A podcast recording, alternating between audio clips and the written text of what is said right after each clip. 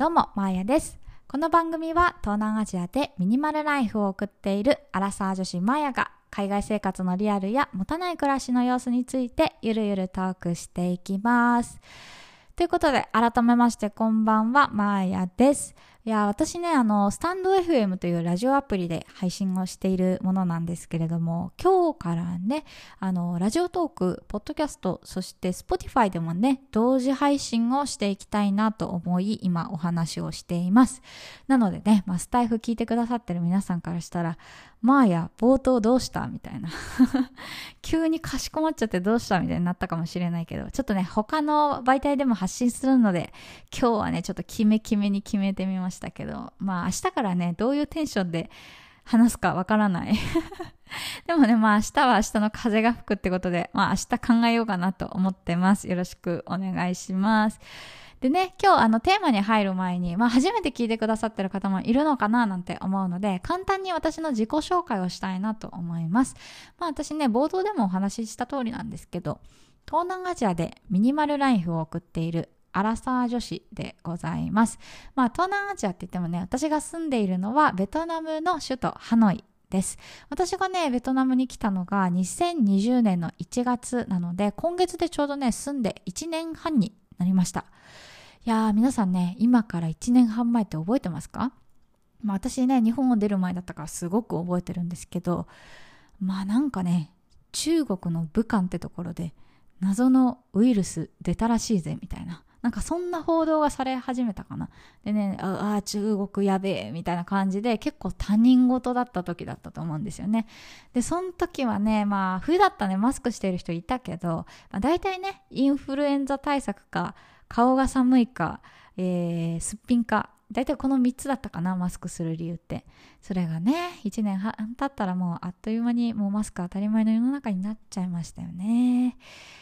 いやー、うん、早い。でね、私、あの、ベトナムに住んでいるので、あの、この、ポッドキャストでは、あの、海外生活の様子を発信しています。まあ、私が住んでいるのはベトナムなので、ベトナムのライフスタイルとか、なんか面白いよと思ったこととか、そういうことをゆるゆるおしゃべりしています。まあ、海外生活興味あるよとか、いつか海外に移住してみたいんだよねって方は、ぜひぜひ聞いていただけたらな、なんて思ってます。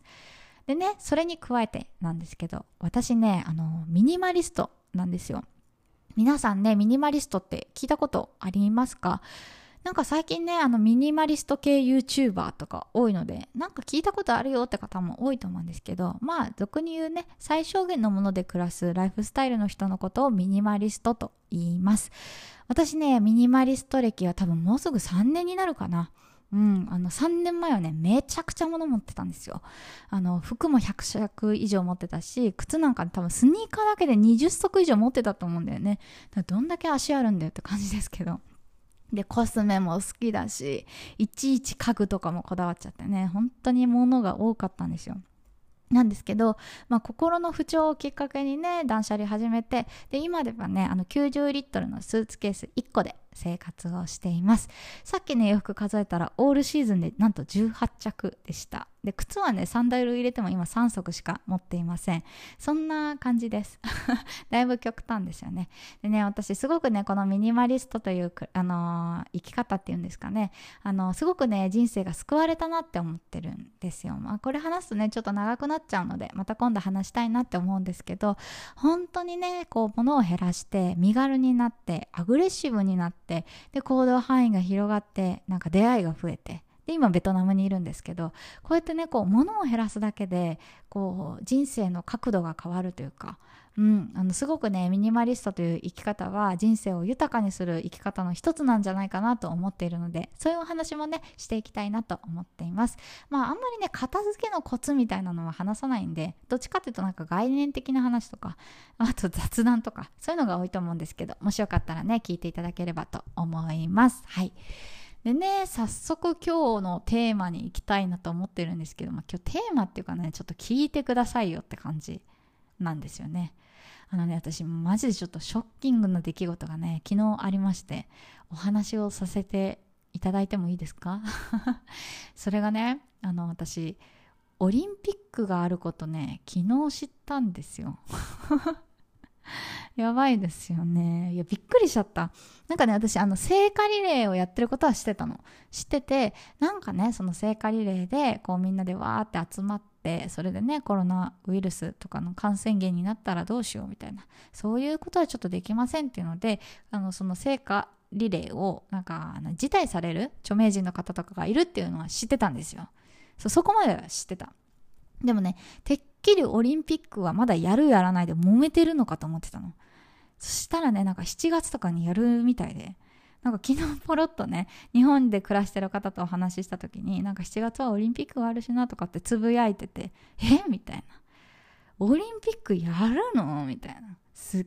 ごいびっくりしました。まあね、あの、そもそもの話なんですけど、まあまずニュース見ろよって感じだと思いますけどね。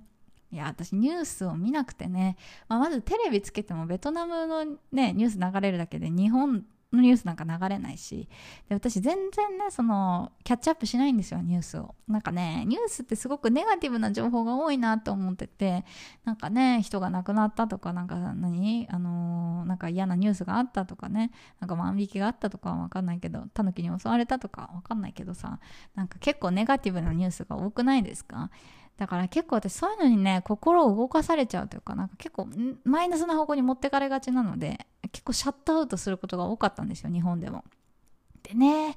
やっぱ海外に住み始めると、本当にこうやって情報に遅れるというか、すぐ乗り遅れちゃう。もう捕まえに行かないとね、置いてかれるんですよね。いやー、ほんとね、浦島太郎状態ですよ。マジそんなことあったの？みたいな。うん、本当にオリンピックはびっくりした。でね、私他にも浦島太郎エピソードあって、私前も話したかななんかあの、レジ袋、有料になってること知らなかったんですよね。これはね、私ワイドなショーで知ったんですけど、あの、松本人志さんが MC やってる、あの日曜日の番組、あの、ご存知の方いたら嬉しいんですけど、あれ、YouTube でも見れるんですよ。で、たまたまね、私の同居人が YouTube、ワイドなショー流してて、で、たまたま私も見てたんですよ。でその時に、まあ、松本人志さんたちがねそのあのコンビニのプラスチックのあのスプーンあれをなんか有料にするしないで議論しててでそれでね私あのいやスプーン有料にするぐらいだったらレジ袋有料にしろよみたいな感じで突っ込んだんですよどやみたいな。そしたらなんか同居人からねいやいやもう有料になってるからみたいな突っ込まれてええー、マジかみたいに調べたら有料になってるんですね。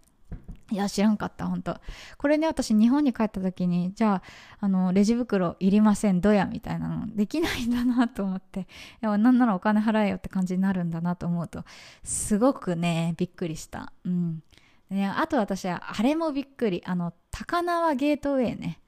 高輪ゲートウェイって本当にあるのっていう 私まだね、その存在疑ってるんですよ。あのネーミングマジなんなんみたいな。まあその議論もだいぶ前に終わってるんでしょうけどね。もう皆さんの暮らしに浸透してるんだと思うんですけど、それでもね、私にとってはね、まだ高輪ゲートウェイというあの名前はね、許せないんですよね。いやー、てか存在してんのかなって感じで。私ね、日本にいた時、あの、職場が品川だったんですよ。で、あの、なんだっけ、あの田町品川大崎五反田みたいなあの流れすごい覚えてる覚えてるんで田町高輪ゲートウェイ品川みたいなあれがねちょっと本当みたいに本当ってなってる。まあ私、通勤してた時ね、絶賛の工事中だったんで、あの、こう、高輪ゲートウェイ駅作ってんのは見てたんですけど、なんならね、前の職場その近くだったし、いやでもね私はまだ高輪ゲートウェイの存在はちょっとねあの本当に都市伝説だと思ってるんで。日本に帰ったらねあのちょっと自分の目で確認しないとなと思ってます。いやこうやってね本当にすぐね情報を置いてかれるんですよね。うん。だからやっぱりこうやってあのー、私はね海外の情報をあのこう海外の暮らしとかをねあのお話ししていくので、ぜひね、聞いてくださってる皆さん、もしよければ、日本はこうやって変わってってますよっていうのをね、コメントとか、まあ、レターとかでもいいんですけど、あの、教えていただけると、めちゃくちゃありがたいなと思ってるんで、あの、今後ともね、どうぞよろしくお願いします。はい。っていう感じで、私のチャンネルではね、基本的にこんな感じでゆるゆるおしゃべりしているので、もしよければ、あの、チャンネルフォローとかしていただけると嬉しいです。はい。ということで、今日はこの辺で失礼しようかな。最後まで聞いてくださり、ありがとうございました。ではまた。バイバイ。